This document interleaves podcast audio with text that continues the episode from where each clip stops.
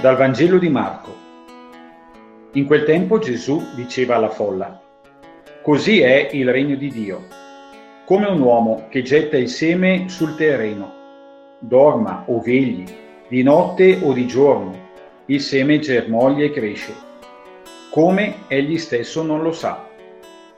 Il terreno produce spontaneamente prima lo stelo, poi la spiga, poi il chicco pieno nella spiga e quando il frutto è maturo, subito egli manda la falce, perché è arrivata la mietitura. Diceva, a che cosa possiamo paragonare il regno di Dio? O con quale parabola possiamo descriverlo? È come un granello di senape, che quando viene seminato sul terreno è il più piccolo di tutti i semi che sono sul terreno ma quando viene seminato cresce e diventa più grande di tutte le piante dell'orto e fa rami così grandi che gli uccelli del cielo possono fare il nido alla sua ombra. Con molte parabole dello stesso genere annunciava loro la parola, come potevano intendere. Senza parabole non parlava loro, ma in privato ai suoi discepoli spiegava ogni cosa.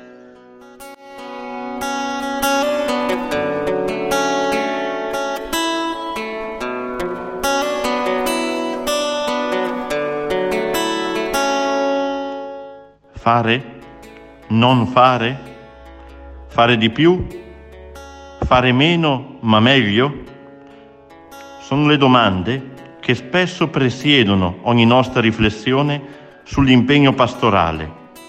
Domande pertinenti a una condizione, che si abbia presente perché e soprattutto per chi si sta agendo.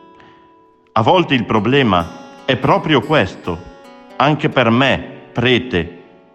Il rischio è quello di pensare che potrà esserci qualcosa di buono nella mia comunità soltanto se lo farò io. Oppure, al contrario, nei momenti di fatica, quando mi consuma la percezione di girare a vuoto, accade la dinamica inversa e mi metto a pensare che in fondo sì, è proprio meglio se Dio si arrangia da solo o si rivolge a qualcun altro.